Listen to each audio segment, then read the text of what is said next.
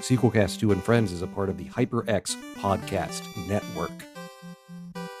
Must we really make a deal with that riffraff? Well, if we don't, they all stay out on strike and we go broke. Patience. We'll find a way to regain control. Remember, there are lots of ways to skin a cat. I beg your pardon?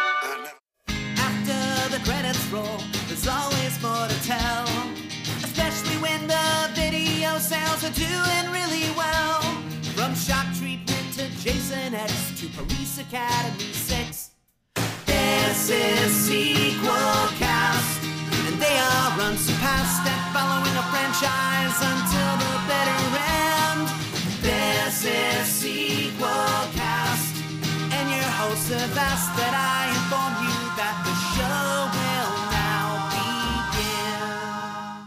Hello and welcome to Sequelcast 2 and Friends, a podcast looking at movies at a podcast, one film at a time. I'm your host, Matt Bradley Shergy. With me is Me, Thrasher, a friend of the working mouse. and Alex. When I think of diversity and representation, I think of David Carradine. right. Um, so I had some talking- comments about that, yeah. Yeah. so we're continuing our look at the American Tail quadrilogy. I love that word. Yeah, today we're going to do what may be the worst movie we've ever done. Uh, um, it it's up there. It, it's problematic, uh, uh, to say the least. It's called An American Tail: The Treasure of Manhattan Island. For our money, I think the worst thing we've covered was Highlander: The Source. But I think that's one we should do again because I only watched it and I think we mentioned it in passing along with the anime, which isn't good either. But that's neither here nor there. An American Tail: Treasure of Manhattan Island. Um, so I mean, last week, you know, we talked about uh, the, the second and um, to date, you know, most recent theatrical film in the series, American Tail: Fievel Goes West, '91. This one didn't come out until '98 in the UK and 2000 in the United States. Um, why the UK got it so early is a, a bit weird, but stuff like that happens all the time with the theatrical and, and um, home video releases. And uh, I think the reason why we got these two back-to-back video sequels is uh, Disney was making a shitload with all their direct-to-video sequels they were doing around this period when DVD was coming out, and it was uh, the home video market was still like white hot. That kind of renewed people's interest in buying movies again. Um, a because DVDs got very cheap on the used market, but I think B it was easier for people to carry around DVDs, and the videotapes were kind of clunky, and the the players would jam and uh, and all those things. Yeah. Also, I think they saw that like how many sequels they were milking out of the Land Before Time series, and they're like, "Hey, let's uh, Good let's call. get some let's get some Yeah. five, Yeah, they were like three there's- sequels deep, I think, by the time this came out. and they're Uh, still crushing them. I think.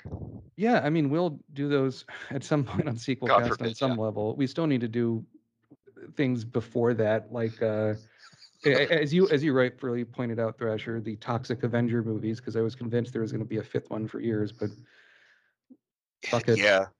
Well, there um, was going to be, but now it's been put on indefinite hold because of this supposed remake with Peter Dinklage.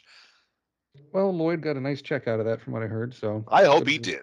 Good for Lloyd Kaufman. Um, at one point, that was going to have Schwarzenegger in it. They've been trying to make that for a long time. So, um, but this, uh, we'll talk about that at some other point. But I'm always happy to talk about trauma. But yeah, an American Tail: Treasure of Manhattan Island. I worked at uh, Blockbuster Video when this came out. Um, for listeners that might not know, Blockbuster Video was a video rental chain. I hate being condescending like that, but you never know any episode you don't know the age of the listener it's kind of uh, nebulous out there unless i get statistics from spotify or something and um and I'll, I'll say this this and its sequel did not rent very well at my particular store and i think because it'd been such a long time you had a few out of curiosity just because there was something new but the old american Tail movies always rented like gangbusters and i think um, enough time had passed or maybe the people that grew up seeing an american Tail had kids by the time this one came out so you might have had some uh, interest in there. Uh, there was the live action show, or not live action. There was the Saturday morning cartoon that was more the tie-in to Five Five O Goes West. That only lasted for a year. Uh, Thrasher. Yes, I actually watched several several episodes of that. It's it is a perfectly charming little show. I, I, think it is it is very sweet. Uh, has you know decent decent voice acting. The the main problem with the animation, which I may have even mentioned before, is they they really do their best to keep to the Don Bluth character designs, but unfortunately they are animated in a very conventional direct to television animation way and those and it just those designs don't work when animated for television. They they require a certain expressive, more fluid form of animation than television allowed at the time. Yeah, that series has a few um, episodes of it on videotape in the U.S. and I believe in Germany you can you can import a, uh, a DVD release with um, English subtitles if you have a region free or region two DVD player. Uh, Alex, were you ever aware of the animated series? Because I never heard about it before doing uh, research for the show. I remember you guys talking about it, I think, in passing in previous episodes, but I haven't. I I had never seen it though. Yeah. Um, so I mean, if you want to check it out, it's it's on YouTube, or if you can get it legitimately, go go get it. Because uh, I don't know, it, it, it's an interesting curio. Um, you, you did see a lot of. I mean, Disney certainly did that a lot, right? With the Little Mermaid cartoon, the Aladdin cartoon, I remember being especially good. Um, Mhm. The way the way it's set up though, like if if if you if you if you're a stickler for continuity, and I do have to bring up being a stickler for continuity for something I know we're going to talk about later, but the TV series would seem to take place in the middle of Fievel Goes West. the interquel, I see. Yeah. Yeah, like it it would seem to be like it would basically imply that that movie spans like a whole year, uh, and that this and the show basically takes place during the montage where they're helping Cat R. Waul build the town. Yeah, because there that was. I think that movie is like has the most uh, like pitch a sequel potential of any movie in the series Hmm. of the Fievel Goes West. Because it's like, oh, what happened here? What if he did this? Or what if he did that? You know, there's a lot Yeah. of uh, a lot of room to move around. no, in. that time that time period is very ripe, I think, for exploration. But but this one, American Tail: Treasure of Manhattan Island. Um, I'm assuming for everyone this is our first watch, right? Oh yeah. Oh yeah. Yeah. Um, I, I'm actually was surprised it was on DVD. It's pretty recently that this four pack DVD came out, and uh, it's in full frame because these were coming out on videotape. But I was pleased with the quality, or I guess it also came out on DVD at the time. Um, but I was actually pleased with the image quality. I thought it would look a lot worse. Uh, Well, it's it's that good like TMS sort of animation like you got on the best episodes of the best animated episodes of Animaniacs.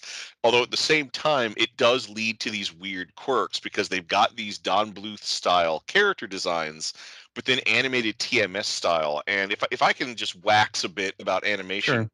Can you so- explain who TMS is for? so uh, Tok- Tokyo Movie Shinsha, and now I cannot, I cannot confirm. Oh no, never mind. I'm seeing it right here. Yeah, TMS did in fact do the overseas animation for this movie. Um, so they they they are a Japanese animation studio. Uh, they do lots of stuff in Japan, but they've also done a lot of stuff for for American audiences. Uh, as I select some episodes of Batman the animated series, Animaniacs, Tiny Toons. So if I could describe sort of the like the sort of feel and motion of animation, Mhm. um, the a Don Bluth animation. Everything is animated like a balloon half full of water. Everything is sloshy. Everything is fluid everything has weight everything thuds and splats very nicely whereas tms when they're animating at their best their animation is like a taut it's like a taut rubber band uh, it is a stiff perfect line that nevertheless can have a sudden spas- spasm of motion that vibrates back to its original shape and the problem is these these fluid half full balloon designs trying to do the taut rubber band motion I, I find that to be very jarring. I feel like the, the design aesthetic and the animation aesthetic do clash, and I find it frustrating to look at. What did amaze me, though, something that they did is whenever like a character is in the distance or in the background, they simplify the character designs. And I started f- like looking at the simplified character designs in the distance. Those simplified designs are so charming. I kind of wish the whole movie looked like that. Hmm. Yeah, that'd be more interesting to kind of do more of its own thing. One thing I, I noticed, uh, especially in this film, the Treasure of Manhattan Island, the third American Tail film, is uh, there wasn't much lighting on characters. They just looked flat. By what I mean by Mhm. lighting is like Oh, yeah. shadows and stuff. And it looks like they're kind of pasted on the background. It, you kind of see this effect in in some of the modern like uh, Marvel or DC comic book movies where or stuff sometimes is is overly lit and they just look like cutouts on, on the background and they don't have any depth of the shadow and nuance. Later, because a lot of this takes place underground, you do see a lot more shadows and I think the animation or at least the the, the depth of the characters gets better as it goes on. Yeah, the daylight stuff looks a little. Um, it just lacks contrast. It does look very kind of cut and pasty. And I guess like the thing is, is that when you're making sequels from like a very unique creation, uh, from a very unique creation like Don, creative mind like Don Bluth, it the, the subsequent sequels just make you miss Don Bluth all the much more. Well, it the just reminds you what you're missing. Well, the other thing is that, that Don Bluth has no involvement with with this or the movie we're going to be talking about next week. Uh, so as a result, you don't have Don Bluth there to work on character designs or to sort of bring his unique flair to it. And so a, as a result, like most of the new characters, and they recycle a lot of background characters from the original film Oh yeah. uh, particularly from the No Cats in America number. Like if you if you look at all those extra mice, they're Mm, mm. all population of mice in this movie. But for any new character, what you tend to have is a very conventional um sort of a, a American cartoon mouse design, which they then slap a Don Bluth nose on. Like they all they all have like almost all have like the Mousekewitz nose. yeah, that's very true. I have to say, I'm looking over these uh, the Wikipedia page here, and Thrasher, you're right in that the mandate for American Tail is from the president of uh, Universal Worldwide Home Entertainment to uh, create the same value and success for American Tail in the direct-to-video market as the studio did with the Land Before Time series. Ah, Yep. So, right on the money there. Nailed Um, it. nailed it. And you have, you know, I, I like that you have a lot of the same uh, voice cast in the leads. I think when you see that, it it certainly helps things. Dom DeLuise as Tiger goes, uh, I, think helps some of the rough spots in this, and he has more to do. he's he's he's he as always is very charming. He is kind of the heart and soul of these movies. Although at the same time, I found his voice performance very lackluster. Like all of his line readings, it felt like, okay, fellas, I'm just gonna do it kind of normal so you get a, a, a good level on my voice. Then I'll bring the magic. Uh, It's a, he just seems tired. Well, he wasn't in great health at this time. He died. Um, you know, that's a good point. I, and- I should have like taken that into account. No, no, no, it's fine. He he died in 2009, and he, although he was in things here and there around this time, he mainly did uh, just voiceover work. There are some exceptions. I mean, Stargate. did he do a Stargate? Son of a He bitch. did do a Stargate. That's funny. he played two characters, Oh, a I'd serious see one that and a funny one. Uh, yeah, It's Tom kind of funny. DeLuise. Like the the Jeez. most recurring actors are the voice actors for Mama and Papa Mousekewitz and, and Dom DeLuise. Mhm. well like like um uh Ne- uh, Nehemiah uh, Pierce, Persoff, who plays Papa Mousekewitz, this was this kind of like became his career uh, in, in Yeah. the later portion of his life. Was just "F- you you want Papa Mousekewitz? Sure, I'll do it. No questions asked. And I believe Right, he and I was mean- largely retired from all other forms of acting at that point. What's really funny is uh, we we were just talking about Land Before Time. The the actor that plays Fievel in both this and, and the sequel we'll talk about next week, American Tail 4, A Mystery of the Night Monster, is Thomas Decker. And but before that, he did Littlefoot in Land Before Time 5 through 9, Oh yeah, which which is from Universal as well. And and later on, uh, people might recognize him most from uh, a, a TV show that got canceled, I think, when it was just getting good. Uh, Terminator Sarah Connor Chronicles. He played John Connor. Oh that's right. Well, And also too, I think um, these older, I think actors are more prone to appreciate the value of a voiceover payday. It's like I don't have Mhm. to sit through makeup, uncomfortable locations, and travel a whole bunch. Yeah, sure, I'll do that. like I can do it for a day or two, or I mean, and and voiceover is very hard. It's it's real acting. I've heard some actors totally. dismiss it, and that always bugs me. Um, Oh no, it, it, it is real acting, but it's real acting you can do without a lot of this sort of the prep work that comes with with doing film or television. yes, travel or uh, costume you- fittings. Yeah, yes. You can do it in your pajamas if you want. Exactly, I mean, back yeah. then, quite a lot of voiceover actors would have to have an ISDN line uh, assigned in their house, which is very expensive. But now, with it, it's easier. But that's neither here nor there. Um, So, Thrasher, you, you you walked into this, I think, having thinking this is one of the worst things we've ever talked about on this show, and we've talked about hundreds of, of movies and their sequels on your why.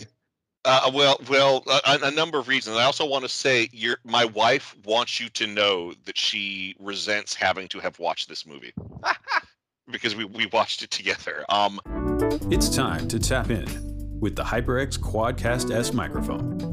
The stunning HyperX Quadcast S features dynamic, customizable RGB lighting, a convenient tap to mute sensor, and four selectable polar patterns, so it can broadcast crystal clear audio whether you're gaming, streaming, podcasting, or impressing your remote colleagues and classmates. So what are you waiting for? Join the Quad Squad and tap in today with the HyperX Quadcast S microphone.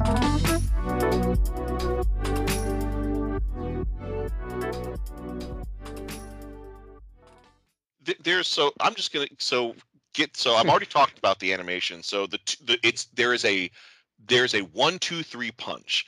Um, Mhm. first you get a very poorly drawn Statue of Liberty that just looks cheap, like it was Yes. rushed. Like oh, like like oh yeah yeah, we'll we'll clean that up. No, we won't.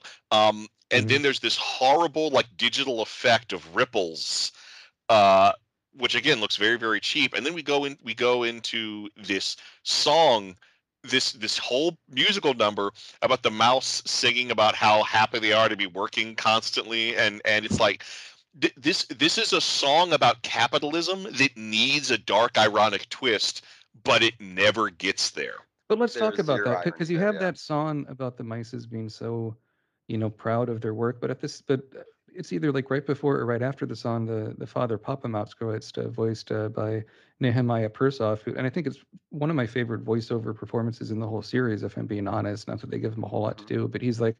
You know, in America, the streets were supposed to be covered in cheese, and now I work three, four jobs, and I never see my family. And I mean, I think that's a real issue uh, still, really today. Oh no, it- it absolutely is, and like, and, th- this is the thing that kind of frustrates me is that this movie is two different pitch of sequels I could have done that yes. Yeah. exist in one movie. Like these are both these are both stories that this series absolutely should tell, but they both get short shrift because they're both in the same movie. Um, kind- yeah, it's like lip service to the the job stuff. and it just and so this this musical number just makes me hate all these mice and wish that that cats would show up uh but and this and this is this is the this is the the the nail in the coffin right here is that Fievel wakes up in bed and oh well I had the strangest dream we went out west I was a cowboy time Ugh. to became a Mhm. sheriff and like fuck you movie That's fuck lazy. you you Yeah. do you it is so insulting to the audience's intelligence to pretend that the fictional story we just saw is not real. It was a dream. And you didn't even have to do that. I mean, one of the first shots is like a carriage coming into New York. You could have just started with them stepping off the carriage going, Well, the Old West didn't work out, so we're moving back to New York City. And like, "Oh, better get the job. And like, that's that's it. That's all you That's had. all you to do. need. Yeah. How- Or even you could just have the carriage go by and Papa Mousekewitz could just be like, "Remember us coming back from the west like that?" You know what I mean? Like, boom. Or even do it even cheaper. Just play it as a close up on uh, Papa Mousekewitz's face, and you just hear the audio of a of a um, carriage going away and going. Yep, uh, that's right. The West didn't work out. Now we have to go back to uh, New York and go Yeah. back how we started in America. So it, it, it- yeah, so it is, it is unfor, it is an unforgivable sin of storytelling to just write off a whole installment as a dream, a- and, they don't even need to do it. Uh, and it, but it also raises a lot of questions. What else was a dream? Exactly. That's a, that's a, more of a for a David Lynch movie than a American Tail, but yeah, it's You know, Matt, it I does get- always wanted to get into the American Tail franchise. oh, oh oh yeah, oh yes, Mr. Lynch. Yeah, what what um what, was your a lot of here? people think that I uh, I I prefer this um, more surrealist, uh, dark surrealist horror, but actually I, I've always yearned to make a lighthearted animated family adventure film. And I while while Don Bluth isn't helming the ship, uh, I would definitely buy another ticket for uh, an American Tail: Treasure of Manhattan Island. You know what? I love that scene where where Tiger is on the phone and Fievel will ask him, "Who you talking to?" Tiger is like, "Oh, I'm talking to you at your home," and he hands Fievel the phone, and Fievel suddenly talking with himself in a different location on one of those old timey telephones. Uh, also, the scene where um, Fievel does transcendental meditation for 20 minutes, and it's 20 minutes of silence on the soundtrack. R- Really bold choice. also, that thing where like uh, where like uh, where Tony Toponi is like he's got that oxygen tank and he's just breathing it. And he goes, "Hey, Tony, hey Philly, don't look at me, don't look at me. Tony wants to fuck." Okay. Um, speaking of They're like, to we have a new baby in the Mousekewitz family, and it's a fish potato. We we are gonna earn that explicit content label for this yes, episode. I put it on no matter what, just because I don't want to check for language. Um, episodes like this. Oh, actually, speaking of which, so uh, this is something else I I noticed. Um, the Mousekewitzes do seem to like their baby seems to have grown up in the opening scene because they appear to be bathing like a three-year-old. yes, in the. Then it's an infant again for the rest of the movie. So is that a different ba- different kid that they're wa- bathing? Maybe they're like babysitting for a neighbor or something. I don't know.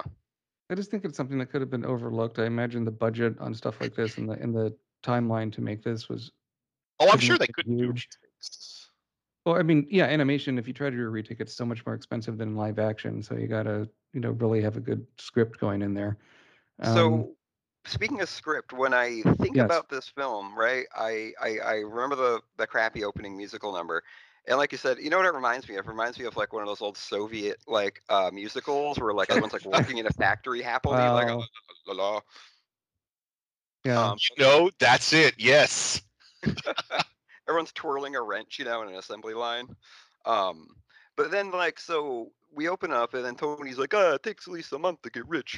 Um, and then like I just have this like gray space and I don't really know what the inciting uh yarn is for this adventure. Like it just Well, it it really know. takes its time because like because we, we know Tony's working at the cheese factory and so is Fievel's father. So you think, oh, that's where the story's going to go. But then Tony's like, oh, hey, I discovered something cool under the streets of New York. Oh! And he takes Fievel into the old pneumatic subway line, the precursor of the modern subway, which is a bit of New York lore that I love that they brought up. Um, that was cool. yeah, and, and like while they're down, and you know they have a little adventure there involving the train, and while they're down there, they discover this old this old like map, um, in which they then turns out Tony also works at a museum, uh, Oh, and he has a fr- he has a friend, uh, where was it, Professor Fuddle? Oh no, Doc, Doctor Dithering, played by Renee Auberjonois, who you may remember as Odo in Deep Space Nine, and also the chef from The Little Mermaid. and every Robert Altman movie. Oh yeah, and he's he's he's it's a delightful little performance from him as Mhm. an organism that I couldn't identify, so I just assumed he was like a guinea pig or something. Turns out he's a pack rat. what? Yeah, they they like they eventually flat out state he is a pack rat and they're not being metaphorical. So I guess he doesn't look Mm. like a rat though. He looks like a guinea pig or possibly a gerbil. But anyway, Yeah. and and and this is where this is where the movie disappoints me on a new level because like, he finds the map and he's like, oh, why this is this is a map uh, drawn by the uh, indigenous inhabitants of Manhattan Island from you know back back from like the colonial era. Uh, and, and like in, in indigenous, oh yes, yes, the uh, the, the the people who who used to live here that that were erroneously and incorrectly called Indians. I'm like, oh, well, it's nice that this movie take you know takes that stance and they use the term indigenous and I think they may even use the term Native American. But for Mhm. the rest of the movie, they just use the term Indian. They use Yeah. the term Indian. You hear, I think, Indian at one point. You do in fact hear that at one point there, um, and, and it's like well, it's it, took and it, it, the fact that it only happens once here really makes me wonder was that the one line they retake? They're like oh maybe we shouldn't do maybe maybe you know we should, we should like like i would like if the if your villains are going to use an outdated and hurtful term well, they're villains. They're gonna do bad things. Um, Exactly. But your prot- like if your protag if the concept is introduced to your protagonist and they get the better word, they Yes. should use it for the rest of the movie. It's very strange.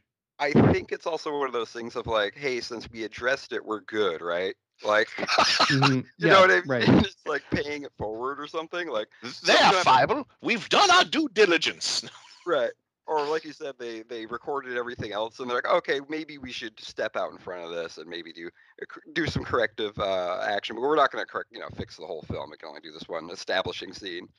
I, I Yeah, think- so so uh Yeah. so Tony uh uh Dr. Dither uh his his research assistant uh oh god what the hell is his research his research assistant Scuttlebutt played by John Kassir who was the The crypt Crypt keeper and one of the voices of uh, Buster Bunny in Tiny Toons. Um they decide they're going to have an expedition to see what's at the other end of this map and there's a lot of back and forth with his family like oh you shouldn't go it's dangerous oh but it's educational. And it's it's one of those things like they they sort of like they write Fievel's sister out of a huge chunk of this movie.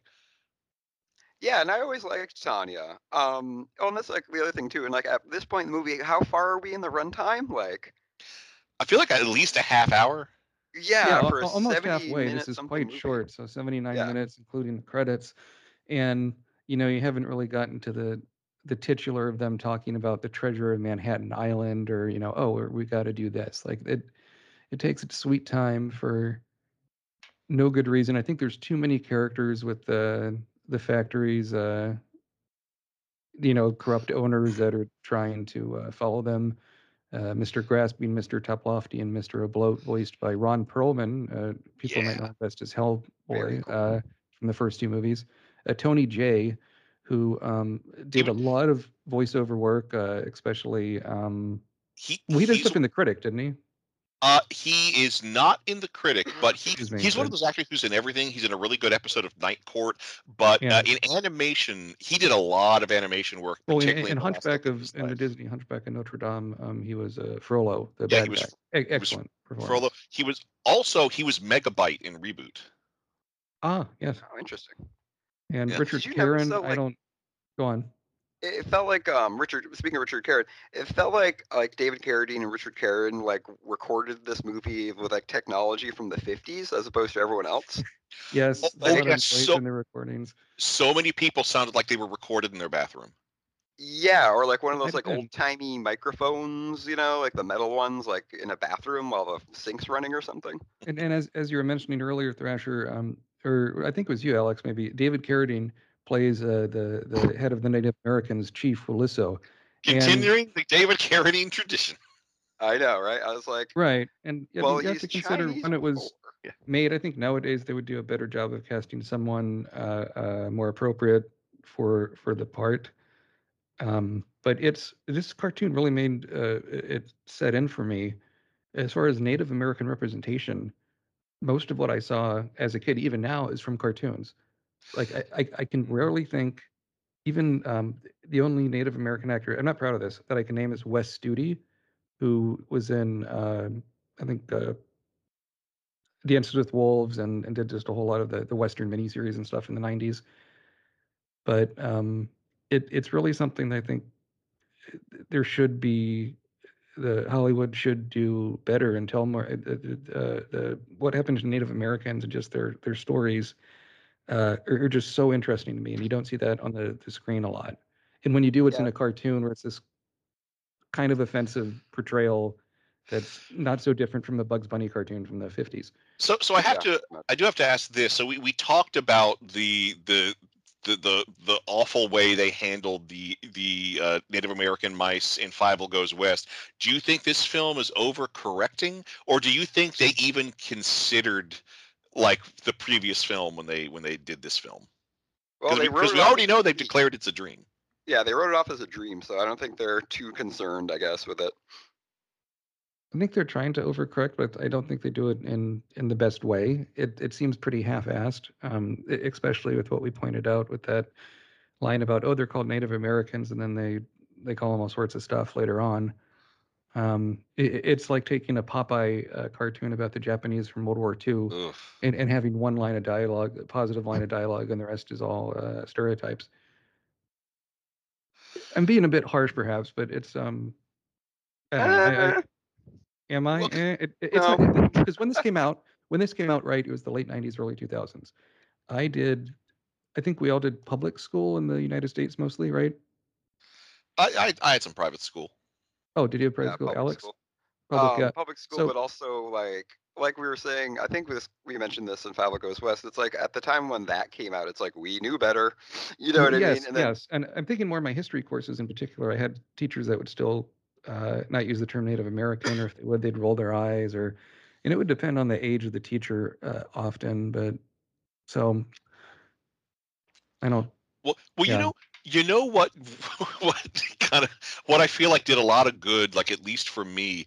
There is uh, back in like the the late seventies and early eighties, there was a short bit of animation. I think it's like it just like one minute. Frankly, there's a short bit Hmm. of animation um that they used to show on Sesame Street where it's two white kids playing cowboys and Indians. And then this one brown skin kid comes by and, and he's like, Oh, hey, Indians don't talk like that. It's like, Well, how do you know? Well, because I'm an Indian. And then like Oh, he wow. like walks Yeah. off and like, oh yeah, they're they're people. They're not stereotypes. Like that's great. I mean, Yes. it's not not a, the term was would be outdated uh, within a, a few years of of that uh, of that short being made, but like I feel like that one minute of animation does a much better job than this Sure. entire movie. As, as far it- as like representing a people, uh, right. And is people it every way. movie's? I mean, I, we're getting a little bit into the weeds here as we tend to do on sequel cast too. But um, I wasn't expecting to have this conversation with this this dumb sequel. But um, let yeah, let's get back to the movie. Uh, so I, I think it has too many characters, and that doesn't really help anything. And they're not given a whole lot to do. I mean, once the story gets going, like uh, halfway through the film, more or less, and they're trying to look for the treasure, that at least gets it some momentum. You have your characters, and they're doing something. I mean, it's it's Yeah. exciting. It goes full Indiana Jones because there's like a whole Yes, with tunnel the traps. full of, full of like Indiana Jones booby traps. You Uh, get chased by a boulder thing. Yeah, yeah. Yeah, f- hot coals, arrows. You know, it's it's it's it's wild. I I do like. Th- there's a lot of frantic uh, action, uh, and it's like it's it's funny. Like th- that whole sequence is video gamey, but in a very good, entertaining way. Uh, and TMS animates the hell out of that scene.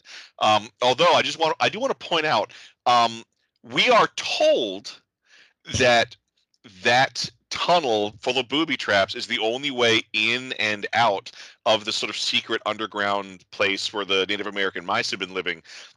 Which means when the main characters leave, they have to go through that same hall of booby traps, which are never disarmed. right, they have to they have to Mm. endure endure that whole ordeal again. Yeah. Yeah, and then like if they're- and the thing is, eventually the villains find this place too. And the same thing would happen to them when they leave. They would have to go through the booby traps again. Uh, a, a secret passage is eventually that bypasses the traps is eventually revealed, but not until all the characters would have had to have passed through that that hallway at least twice, possibly four times. Maybe that's why it's so boring. There was a bunch of other bad guys that were supposed to show up, but they just got nixed on the on the booby traps. But but yeah, so so so while this adventure is happening, we we we have some action at the cheese factory where the mice are siphoning milk out of a dairy and, and making cheese, and you know it, it- there's a lot of like you know sweatshop parallels. They're all being overworked. Uh, they don't you know anything anything that's good for the factory ends up being bad for them and you know you have your your three robber baron mice you know work, working people to death and wanting to strike break and beat up troublemakers and i got i do have to give the movie credit I, I I love the corrupt cops that act as strike breakers. I'm glad Yeah. they included that That because good that business, happened. Yes. big time. Oh yeah, that was that was good business. And I felt like watching this movie, I'm trying to like find the movie for the filmmakers. I'm like, all right, the treasure thing's not the movie. This very bad segue of representation's not the movie. And then we get to the factory and the strike breakers and the corrupt cops. I'm like, this is the movie. Like we just That's found the it. more for you. Can interesting we just part. do this? Right?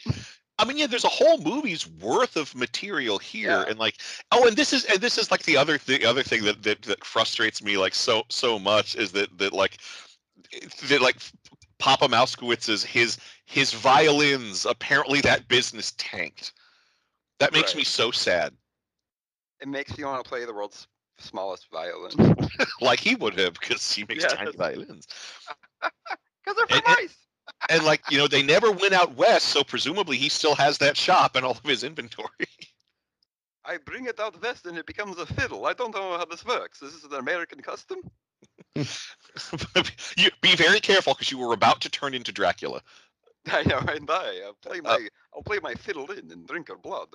Oh God, no. Speaking of uh, Dracula, did you hear that Nicolas Cage is going to star in a Dracula movie? Yes, he's gonna play Dracula in the comedy. Renfield movie. Yeah. oh, Sure, so why good. not? Bring it on. I'm down. With Nicholas Um, Hoult as a Renfield, who's he's quite good. Um, I, I cannot wait. Um, but so back Yeah. so back to this, and so yeah, the robber barons single out Papa Mousekewitz because like he helps Tony keep his job when Tony shows up late, um, and so they sort of single him out as as the troublemaker who's probably going to lead a strike, even though he's so craven about it. Although although I do appreciate that Papa Mousekewitz gets an arc. Like I hate that he's just so sniveling and passive in the beginning of this film when you know he is he is shown to be something of a man of action in the first two films. You know, he's Yeah. the one that just makes the bold decision to go to America. You know, all these things. Um, but and and, and that, oh, that was actually the other thing. This movie forgets that the Mousekewitzes are Jewish until like halfway through when he goes home and he does that whole thing where he touches the mezuzah on the door. well, you, you have a joke that uh, references it when the uh, Native Americans go and, and round up the, you know, they initially capture the the people until they have a discussion, kind of see what's going on, and he he looks at um the the chief. I, I think looks at Tiger and, and says something like, "Oh, oh, uh, You brought a Oh, but- cat. yeah, yeah, but you're a cat."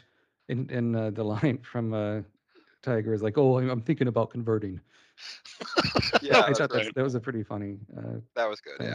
Yeah. But- But again, none, of- none of these scenes have a chance to breathe because they keep cutting back and forth. So you know the yes. so you know, Fievel and the professor and Tony and Tiger, like they they you know they they they hang around with the native mice. They you know they they enjoy some hospitality. They they they learn about each other, and uh, then they have a horrible horrible musical number. Yeah. What this is the, was the that? dreams one. Yeah. that yeah, was this is not good anywhere in your dreams. Yeah. which it's not about anything. It is made of platitudes. So I and uh, and I and you know my wife reminded me of this, but in the first film, I I referred to how all the songs sound like first drafts, but that kind of gives them the charm. All the songs in this movie also sound like first drafts, but in the worst way possible. Yeah, they sound yeah. like like uh like outlines to a first draft. Yeah, Like, something about the song? I- dreams, something about hope. Yeah, there's your song. Yeah, yeah. We'll, we'll fly around and then uh, yeah. And it's just it, all I could think of. I kept giggling um, when the character was introduced, but the I, I can't remember her name. Uh, the native girl. Um, Oh, I forget her Cholena. name. Yeah, thank you, Julina. Um, I just kept thinking that she looked like like a mouse version of the Land O'Lakes butter logo. Yeah, yeah, it's Mhm. not an inspired uh, design. Like it looks like she's wearing a wig, like a mouse. You know what I mean? Like. And that it's- was so she was played and- by Elaine Bilstad. And her okay, cool. singing voice is by Lisa Miller, and it's noticeable in that song that the, the singing voice of Lisa Miller is far above and beyond um, Thomas Dekker, who is voicing. I mean, he was a kid, to be fair, uh, voicing um, Fievel, but you get a weird disconnect there because they're either they both sort of sounded kind of shitty, like in the first film, or they should have sounded both like really polished. Like it's like in Aladdin, right? When the characters start singing, it's not the same as the talking voices, but it doesn't It's like quite uh, take you out it's of like the, the moment. Michael Jackson Leon Simpson character. Yes, yes. It's it's Leon just Kapowski. Yeah. Leon Kompowsky. it's just a weird disconnect between the performance of those characters. Also, I noticed with this uh, character of Kalina as uh, she she's walking around, they have a strange light blue outline on her, and it really stands out in that musical sequence. Yeah, that's Yeah. true. It's it's a and weird I'm not sure why. it- And I I looked at the the fur and uh, of some of the other characters. They don't have that outline, and I know black can sometimes blend into backgrounds and just disappear. So, but that Although- that blue line was really distracting. But probably because I was watching this on my phone with it like one inch away from my face. Maybe she has like you know magical powers because she's an indigenous person or something, and that's like some bad lore they left out. Perhaps. Well, there was so shortly after this, we do get a, a musical number, which I will say I begrudgingly sort of liked, despite its flaws, where um where Mr. Grasping, Mr. Toplofty, and Mr. O'Bloat they they sing this song called "Friend of the Working Mouse," all about how they act like decent people, but they're just exploiting their their workers. And there's some Yeah, good anim- there's some decent animation, there's some Mhm. interesting choreography, but like every verse of the song sounds like it's from a different song with roughly the same cadence. I just don't. I mean, this was such a big thing at the time, but like they felt like every, um, probably because of Disney's success with Beauty and the Beast uh, soundtrack and Aladdin and that thing, but every kids movie had to have like musical numbers, and I don't think it's really necessary. And in fact, it often takes away. It's really hard to write a, a song with a good kind of pop hook, as as as Disney was really good at doing. Um, still Well- is good at doing, but Even though the first the first film, it just had like what No Cats in America somewhere out there in the duo song, correct? I think that's it, right? uh, yes. I mean, Yeah, we none, none, none of these have like numbers here too. Yeah, none of these have like 10 songs a, a movie like uh, um, some of the older Disney ones did, or like a full-throated Broadway musical. But but still, it just seems like you could just have a dialogue scene and get the same idea. Why do you need songs on there? You're not going to release a soundtrack with three songs on there. I for know, American right? Tail 3. What the hell No. are you doing? They'll re- they'll re-release a special edition of the original soundtrack with bonus tracks from this movie. I They was actually- just afraid they were going to try to Yeah. shoehorn in like a rap or something like that, Oh, 22 God, no. rap. like a very very anachronistic like rap scene. Like, Uh, Yo, My name is Those I'm- are words. Tony. I ain't But- giving you baloney. I'm the mouse who runs the house here in New York. uh, God. Uh, Joe Pesci. Oh, hey, remember when he had a rap album? yes, uh, well, I mean, when, when you said rap, I immediately came to mind the Robin Williams rap in uh, Fern Gully. Oh, My name is Oh. Batty, and my mind's a ratty. ugh. Us. We're the Spirit Hunters, and we're a show that treats Hunter Hunter and Yu Yu Hakusho's author as the center of the universe. Some weeks we do linguistic analysis. The Chinese meaning of this character is to smelt or refine, but so the changed meaning in Japanese it means to temper. Other times, we get absolutely smashed. So we take one shot every time. Yusuke uses the ray gun. One hour later. This is the least coherent episode. Sarah, you I think your apartment is haunted. Check us out at the HyperX Podcast Network. Take a time machine back to before the world went to hell around the year 2000. The 80s and 90s were so rad. The movies, the music, the TV, the games? That's what I want to talk about. If you're cool enough, Join us and listen to Less Than 2000, because that's all we talk about. Adam and Chad live Less Than 2000. Sequelcast 2 and Friends is part of the HyperX Podcast Network. HyperX is our sponsor and the maker of the acclaimed Quadcast and Quadcast S microphones. Quadcast USB mics look and sound amazing and they're packed with features. With four selectable polar patterns, you'll get great sound no matter what you're recording. The included shock mount and pop filter mean you won't have to shell out extra cash for a great setup. Then there's the eye-catching LED indicator and tap to mute sensor, so you can tap in and tap out to stop broadcast accidents. It's time for you to tap in with the HyperX Quadcast and Quadcast S. Uh, so anyway, that, that's the visual. Uh, so yeah. Anyway, um, the expedition. You know, they they decide that you know they're they have to return. They have to return to the surface. Oh, they do. They do get to learn like what the treasure uh, of Manhattan Island is, where they have this this huge. This is something that I feel like I like the design motifs on it, but I feel like it should have been.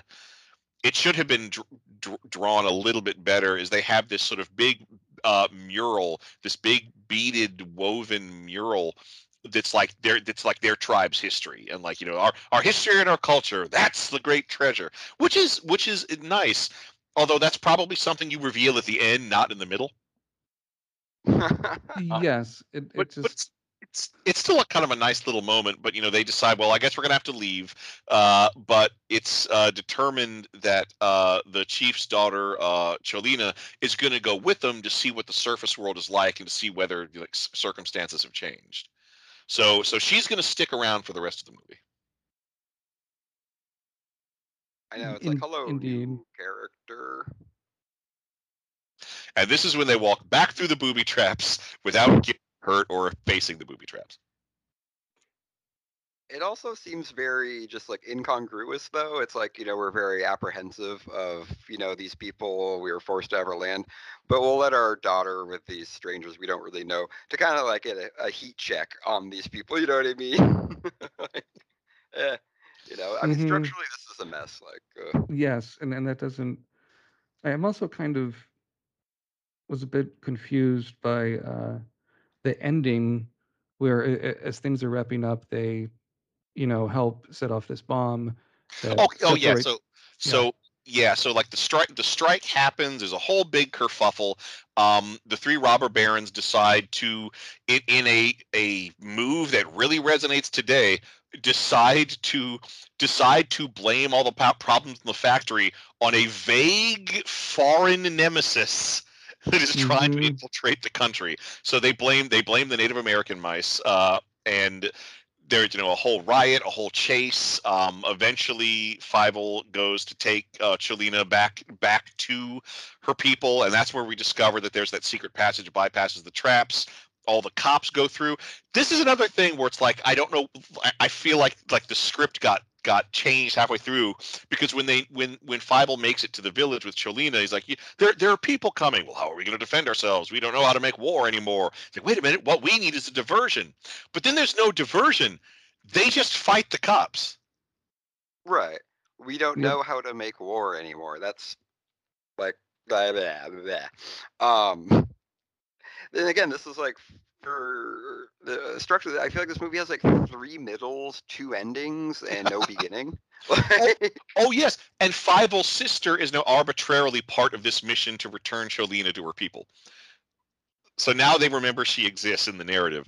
Um, Mhm. and or so the Cholena ch- just took her wig off, and it turns out it was Tanya the whole time. Yeah, and and so so the so uh, the chief uh, you know is like, well, you know, we're we're gonna have to collapse the the secret tunnel that leads here. So uh, they say, oh, but you'll but you'll be trapped. Well, like, what'll happen to you? Oh, we'll be fine. Our air shafts won't be affected. We'll tell you where to. And he gives them like a this like this canister full of gunpowder to blow up near an underground river to sort of flood the tunnel so nobody can nobody can find them again.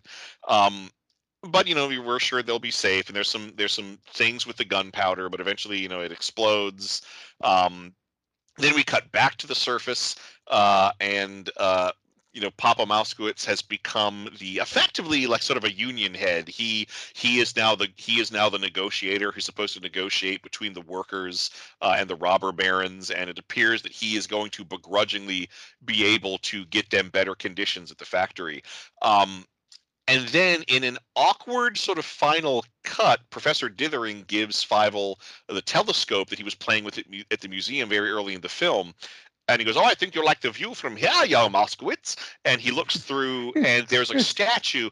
And the, the cut is so quick, I could not tell who this was a statue of, but it's got a big hat. And it turns out Cholena and her father are on the hat, and then they go through a secret door and vanish. So hold on. Mm-hmm. Hold on. How many passages to the surface do they have, and why does one of them come out through a statue that would have been erected like a good century after they went into seclusion? Not just that, is Dr. Dithering saying it's a good view because he's spying on a young rat? Well, I think he's telling that to to Fievel, like, oh, there's your, there, like, he, he wants to slyly say, "There's your friend." I, do, I don't think it's a I don't think it's a sexual thing. Although speaking of sexual things, Tony Toponi, I guess he had a falling out with his girlfriend from the first movie. Oh, Yes, and he seems he seems to be getting uh, getting uh, uh, envy at Fievel in this. Well, I mean, he, he's the horny mouse, and uh, he he does not get a he does not have any kind of relationship with anyone through through this movie. Oh, also, I got to ask because this is a problem that I noticed in both this movie and the next one. Tanya seems to be sometimes Fievel's older sister, sometimes Fievel's younger sister, and sometimes Fievel's twin sister. Yeah, she's pretty inconsistent in these movies. Yeah. Hi, there's one of my Yeah. cats, Dandelion, meowing. Um, good old cats. Okay, so as we wrap up this discussion of this film, uh, I do want to point out there's a very funny review uh, from TV Guide Oh no. from the time that has it doesn't say who the the writer is. It just says TV Guide, unfortunately, but it it has lines like. Uh, in this being the era of pop bombast, every tune soars heavenward as if it were intended for the larynx of Celine Dion. so that's uh, Oh dear. And that also says here another good line is uh, Fievel immediately develops a crush on the chieftain's daughter, and hoping to bridge a gap between their two worlds, invites her to Upper Manhattan, little realizing that the factory owners are already scheming to exploit the noble Injun mice. Is this a cartoon or another Studs Terkel musical? So that's that's quite a, a witty little review from TV Guide. Good on The you. rare studs wrote reference. Yeah, that was I, I. I could use more studs, Terkels in our life. I was going to say we can use more studs in our life, but that could be um, taken a number of ways. so, yeah, I yeah, Dandelion. I feel as my cat. I feel as uh, he doesn't like that we're talking about mice, but yeah, an American Tale. I'm going to let him out, but out, before I do, let me give my opinion. An American Tale, Treasure of Manhattan Island. I would not recommend. It, it feels often quite pandering, although I like it goes for the Native American angle. It just seems forced, and I agree that the worker labor story is more interesting and, and gives it some interesting uh, juice in there. Um, Thrasher, Yeah, I'm I'm gonna give it uh, I'm gonna give it a sequel no for all of the reasons uh, that I uh, I mentioned uh, going into this. Uh, it's it's just yeah, it's it's it's two really good ideas welded together into one not at all good movie. I, I will I will say just so I can g- go on something of a high note. Susan Blue got a check. Uh, the voice casting was by Susan Blue, and she is a uh, voice director and voice caster who I really, really love and respect. Um, she also has a very interesting history in animation. Um, she, for for anyone who who doesn't know, she uh, any any TV animation where you li- really liked the voice cast, there's a very good, th- there is a greater than fifty percent chance she was the voice caster, but she was also the original voice of the uh, female Transformer Arcee, uh, starting in Ah. and going through uh, several later incarnations of Transformers. Oh, interesting. So I'm glad she got a check. certainly, um, and Alex. Um, uh, Thrasher, you mentioned this earlier that uh, your wife expressly wanted it on the record that she hated this film. Uh, my girlfriend uh, also hated it as well, and um, I'm not just playing to the crowd. Uh, this is a this is a sequel no from my end. I think structurally it's a it's a it's a bloody mess. Um, it's uh, it takes two decent ideas, like you said, Matt, and just kind of just crush it and just you know clumps them together in this uh, just incongruous mess. And um, the musical numbers I thought were just uninspired. And I don't want it to sound like I'm that like crusty old critic like crapping on like family entertainment, but this isn't very entertaining for anyone. um, but yeah, sequel no. Um, and that dream song is just really stupid. Um, yeah, sorry, I'd have to go sequel no on this one. Although Dom DeLuise and uh, Nehemiah Persoff and Eric Yon, yeah, good stuff. Yeah, it's. It, I was really sort of. I mean, what surprised me the most is, and I- said this I think for last week's episode too, but that end of the first American Tale, I, I love the line where maybe because I, I traveled around as a kid and moved around a lot, but he's talking to is it a dove or an eagle or whatever it is in the first film, uh, and, and and he says like, oh, this is all of America for you to explore, or the whole world to explore, or something along those lines, and it's like, yeah, you can really take this character uh, the, the Jewish mouse, Fievel Mousewitz, and his family, and really move them anywhere and do all sorts of stories. And Oh, nothing the other against thing nothing oh, against sorry, New. York, but yeah, go on. Oh, I thought like actually I had an interesting thing. The one thing I think that's good here is that I was like, if you know, you've if you've even gotten a whiff of the of New York City, you know that there's an adventure. You know what I mean? I'm like, this this could Yes, be the yes. adventure. Like the city as a uh, not the city as a Character. character, but there's so much to do. You know that especially if you're a mouse. Um, you know, each borough would be like going to a different continent practically. Definitely. That's uh no, good point and well said, all of that. Um yeah, so let's do pitch a sequel. And um you know, thinking of where this one ends and everything and what I just said about wanting to move the Mousewitz families to other locales besides New York, I think I would have it where um Fievel it would, it would take off the dream line at the beginning about the second one where Fievel falls asleep. So the part about it being a dream was itself a dream. Right. He, he falls asleep and he wakes up. And um, let's say mainly because I liked uh, Alex's uh, comedic bit so much, he wakes up in the house of David Lynch. And so it'd be this surrealist, like uh, odd couple thing with um, David Lynch, who I imagine might be pretty particular about how he wants things and his routines. And uh, Mousekewitz, who's more of the Fievel Mousekewitz, who's more of a sloppy one and a, and a kid and just kind of getting his way all the time. and David Lynch is filming a murder mystery that um, on the set one day, Fievel discovers the uh, the corpse of uh, his father, Papa Mousekewitz, and tries to solve a mystery. And it was it's kind of this dark, uh, inside the makings of Hollywood, surrealist, David Lynch esque comedy that no one would ever make in the first place. That would be my pitch a sequel. In American Tale, uh, with very special friend David Lynch. it, it would have like a little bobble on the the corner, starring Yeah, David like- Lynch. It's like a cut out of his head, you know, like, oh, Uh-huh. look at me, I'm on the cover.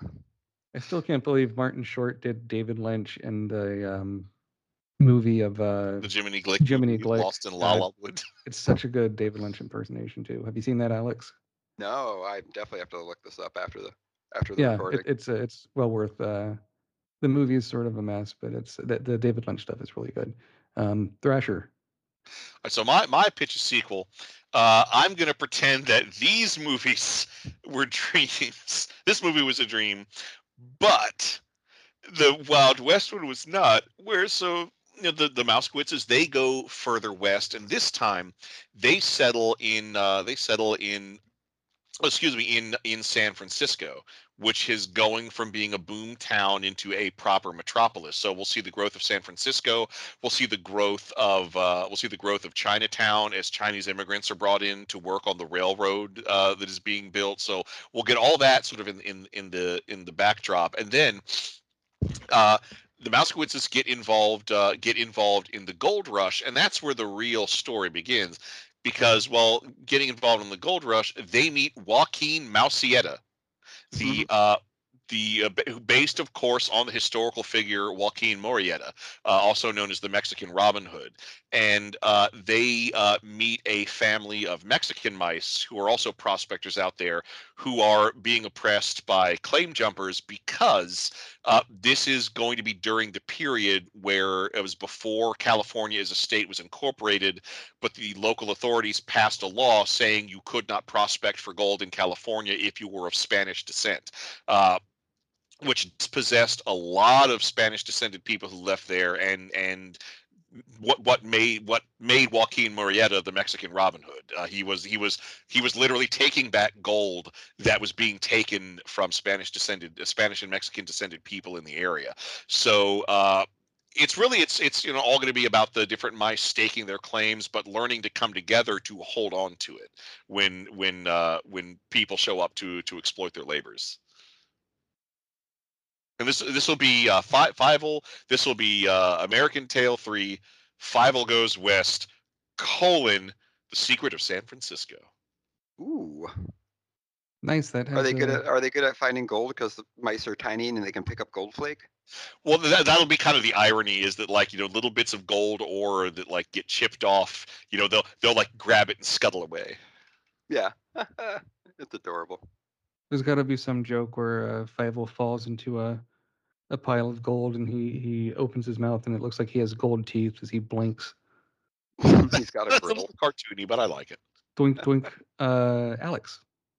Um, so everything's good in, in little the little mouse burrow, right? And then um, out of nowhere comes this giant parade of uh, like these like weird cloak wearing uh, mice, and they're carrying this kind of like mad prophet. It's uh, like one of the albino mice with the, with the red eyes, and he's like this like Is it shouting. one of the rats of prophet. Nim?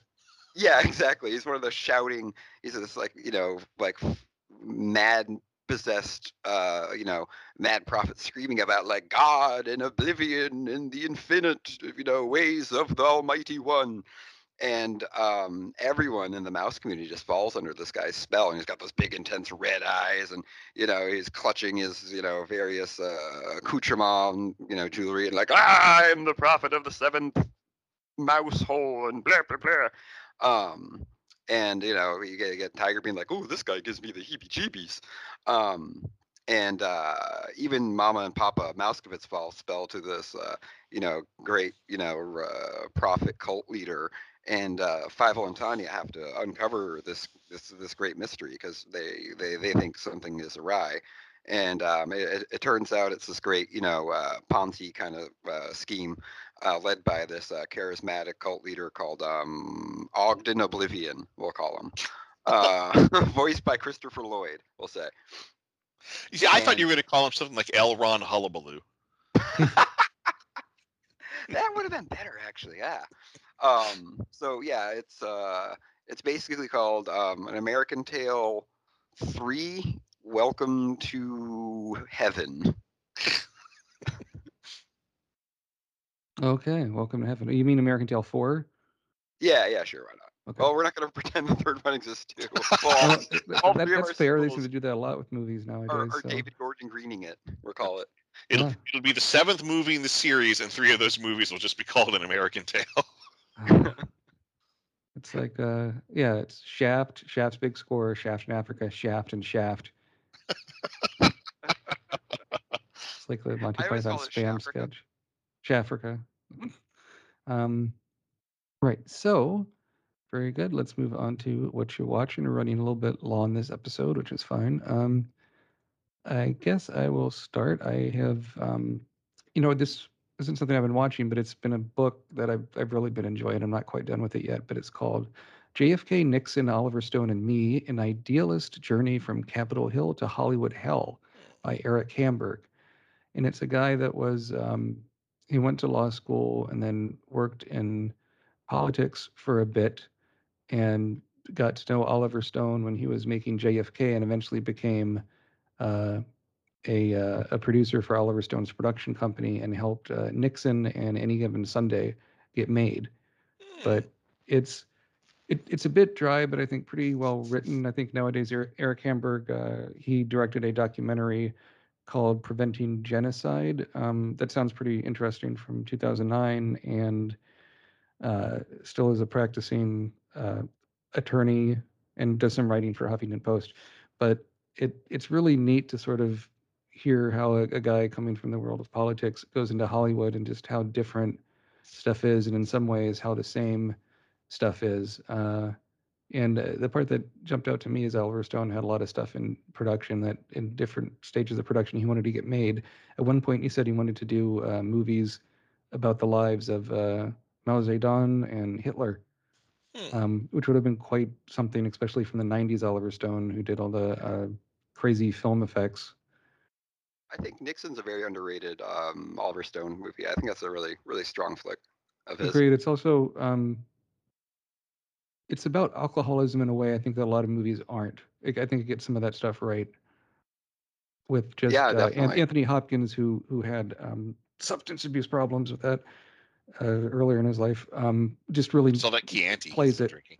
Yeah, oh, oh, the Chianti. That's right. but um, but there you go. Yeah, no, quite. Yeah, Nixon is, is overlooked for some reason, I think. And and speaking of JFK, um, Oliver Stone, uh, I think was a producer uh, on a recent JFK documentary called JFK Revisited um, Oh, cool. on uh, Showtime. So I'll get off my pedestal. Um, Alex, what have you been watching? Oh geez, what the hell have I been watching? I um, recently watched um, Hirokazu Kore-eda's Afterlife. Have you seen this? Have you heard about this? No, no. Um, Korieda, it's it's the plot is really fascinating. It's basically so when you die, you basically go to the center, and what you do is that they give you like three or four days or, or a lot of amount of time to think about like your most beloved memory um, no matter what it is. And what they do is that they stage it and they recreate it and they film it, right? And they like, you know, they'll get you in there and they'll be like, you know, like say one guy is like a pilot and one of his favorite memories is like, you know, uh, flying a plane. So like they put him in like this like, you know, um, uh, uh, cockpit, you know, and then they have like, you know, they, they have some like wind effects and stuff like that. And so you see them staging all these various things. Some people like think of like a picnic they had with their parents, and other people think of like sitting on a bench with a loved one. And what you do is that you take that tape because I think this came out in '98. You take that tape and then you go into a screening room, you watch it, and then that is your afterlife. Basically, is that your afterlife is reliving this beautiful moment um, forever and ever and ever. Um, and it's a fascinating thing because uh, if, if you're familiar with Koreeda's um, style, he's very meditative, very like at his own pace, very measured, and um, you know this premise is very far out and something you'd think you'd see in like a Charlie Kaufman movie. You know what I mean? Like very high concept, Mm. but it's it's played out in this very like mono no aware kind of like aesthetic, and it's uh it, it was really it really pulled me in and like it's like uh it's very uh very thoughtful thought provoking and like emotionally driven narrative and it there's no saccharine um, or insincere emotionality to it uh fascinating movie i would recommend it to anyone who's anyone um really cool way to explore kind of like grief sentiment and all this other heady shit Neat. And um, that's on. Is it on? Do you have it on DVD or Blu-ray or what? I got it on Blu-ray, but um, it's from the Criterion Collection, so I'm sure it's on their network, which I think comes with HBO Go now, HBO Max or whatever it's called. Um, not sort of, but not really. They have some Okay. Criterion stuff, but not as much as the Criterion uh, app. If uh, you have a, a, a like a mellow day where you're just kind of like hanging around by yourself and it's a quiet day, like pop that on. That's a it's a really cool flick. Nice. I'll have to check that out. So uh, let's do our sequel scene. I'm surprised you found something, Thrasher, because these uh, Well, I videos things Did- don't I guess I much. didn't watch anything. but we all pressed for time, so I don't mind saving it for next time. What do you mean? Is this for the next week's movie or what? Well, no, no, I, I never did a what you watching. Oh, I'm so sorry. Thrasher, go ahead. So I I watched. Uh, there's a story of how I got here, which we can skip. Uh, but the short of it is, I watched uh, from 1972. Uh, What's Up, Doc? Have you all ever seen this? Yes, I love that movie.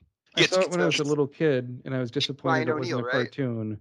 Yeah, yeah, Ryan O'Neal, Ba- uh, uh, Barbara Streisand, like Yeah, yeah, Bogdanovich. yeah. year before she was kind of full of herself. Uh, directed by Peter Bogdanovich, script by Buck Henry, David Newman, and Robert Benton. And I think that's why part of a good deal about why I like it. I love Buck Henry. He is one of my favorite comedy writers, and and his DNA is just all over this movie. It it is so it is so fascinating because like it's it's a it's a farce. It really is a farce. But all the scenes are allowed to breathe. They really, really take their time. The cast is amazing. So we've already talked about Barbara Streisand and Ryan O'Neal. Also, Madeline Kahn is in this movie. Kenneth Oh, yeah. Mars is in this movie. Austin Pendleton is Hmm. in this movie. Randy Forgot about Quaid is in this movie. M. Emmett Walsh is in this movie. Did you have you seen the trailer for it? You know, I have not seen the trailer. I'd only just Check just out the trailer. okay. I'm going to check it out after this. Very Definitely. cool. but Yeah. but but it just really it really is delightful and like for you know the it's uh, set I believe in uh, in San Francisco and the whole the whole setup is that it's it's all it's all a mix up. The short of it is there are four identical handbags and they're very conspicuous handbags. They have this like faux leather top and then like a tartan on the bottom. Uh, so it's very easy to spot and it's uh, uh, and one handbag contains igneous rocks that a professor of musicology needs for a study on Neolithic music, and that's Ryan O'Neal. But then another handbag contains a bunch of uh, diamond necklaces owned by a wealthy dowager.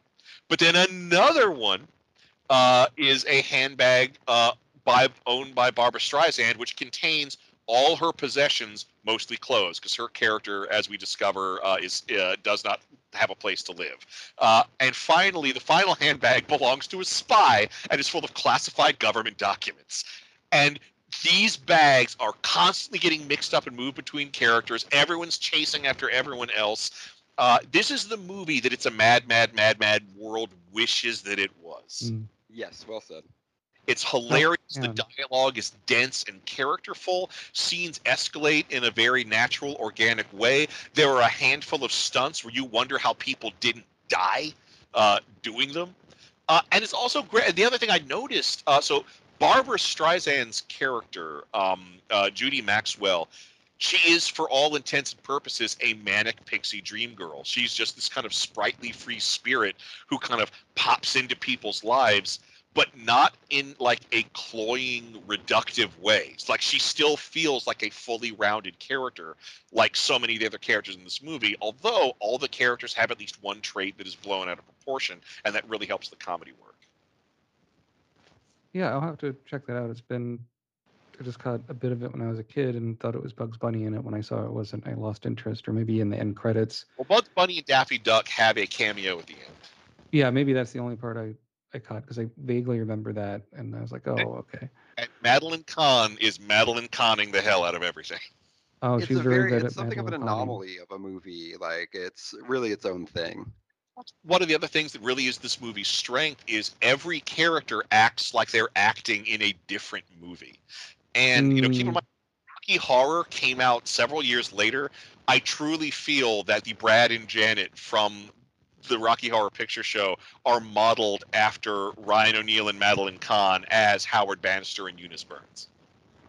And I feel like like Ryan O'Neal's playing it like like Cary Grant, a la Bringing Up Baby. Like it's like as if like he's playing Cary Grant playing a nerd. You know what I mean? Like whoa, you know what I mean? Like Throughout the film, yes. yeah, it's a it's a wild movie. Uh, and if you can't, yeah, go on. I was saying, if you can't find that, then rent Good Time Slim, Uncle Doobie, and the Great Frisco Freakout. It's a pretty good title. Um, so now let's do the. I'm sorry for inadvertently skipping you over Thrasher before. Um, all right, let's move on to the sequel scene, and then I'll wrap this up. So yeah, this this is uh, towards the end when the robber barons decide they need to send their bully boys on an expedition into the indigenous mouse caves. All right, and who wants to play what part? Uh, I will do. I I would like to do grasping, and even though that's the character played by LeBron Perlman, I'm going to do Tony Jay's voice. Okay. Let's see. There's grasping. There's scuttlebutt. There's McBrusque. Uh, let's see. I'll be scuttlebutt. Okay, I'll be McBrusque. All right, so here we go. and, uh, go. McBrusque. Yes, sir. Find the Indian cave and turn it into a burial ground. Yes, sir. Ah, good luck with that. Which reminds me, I'm, I'm going to need a guide. I'd sooner die than go down there again. Uh, That, Ew. that's some. The, That Oh. just about sums up your choices, doesn't it? Riveting. yeah, It's but the last line. The last line was a McBrusque, wasn't it? Oh, that was mine. No, Oh, I'm sorry. I it's okay. I, I misread. But that just about sums up your choices, doesn't it? Ah, yeah. Oh yes. Yeah, yeah, yeah, yeah. Yeah. Um, yeah, no, that, that line is cute. It's one of the better lines, which isn't saying much, but there you go. And my Yeah. cats are about to murder me. I have to go feed them in between show records. So yeah, for um, Sequelcast 2, you can follow me at Sequelcast. Follow the show at Sequelcast two on Twitter. Follow me on Twitter at MATWBT. And you can watch my uh, videos. I'm slowly uh, kind of doing news on the Final Fantasy Pixel Remaster series on YouTube at youtube.com slash sequelcast. The final one, as of this recording, Final Fantasy VI, has not come out yet, even though these titles were announced in this in uh, the spring or the summer, and Square Enix said coming soon. One of them is still not out, so coming soon means nothing, um, which is uh, frustrating when you're trying to follow a news beat. Uh, Thrasher. All right. Well, you can uh, follow me on Twitter uh, at WT2Art. Uh, also, by the time this episode drops, it should be out. Um, if you like wizard schools and witch academies, but don't want to give any business to a certain author who I will not name uh, Mm. for various reasons, then go to drivethrurpg.com and purchase a copy of 100 Oddities for an Arcane Academy. Um, this is uh, I co-authored this book. I did all the illustrations. I truly feel like it is one of the best things I have ever done uh, or been a part of for Skirmisher. It just kind of happened. Um, uh, for for a num for a number of reasons, but we you know we worked we worked hard over the past uh, three weeks putting it all together, uh, and it's just it's just a charming book. Uh, it's got two, in addition to the 100 oddities, uh, it has uh, two really nice bonus tables, a uh, magical student activities generator, and also a table of random books you might find in a magical school's library. So definitely check out 100 oddities for an arcane academy if you really want to spice up a magic school in your tabletop role-playing games, or if you just want to support me and uh, and read uh, something that I co-wrote and illustrated. Cool. And Alex. Uh, you can follow me on the old Twitter at Crab Nebula 1914 if uh, you want some uh, hot takes on the current state of uh, movies, or you can drop by my YouTube channel, The Trailer Project. Um, I think the most recent thing is I, uh, I I gave us a little makeover with our introduction video. Um, it's a little shorter, it's a little sweeter, and it's a lot better than my first one because I kind of know what I'm doing now in terms of editing. Or I've gotten, we'll say there's been some progress in the past couple of years. Um, but yeah, drop by, check it out. We got some, we got, I got some irons in the fire too. So stay tuned. Very good. So for Sequel Cast 2, this is Matt. And this is Thrasher. And this is Alex. Saying, Matzo ball soup is strong medicine. You can not... dream dreams, dreaming in a hot air balloon. Dracula. Keep on climbing up the ladder. Keep on rising. It's a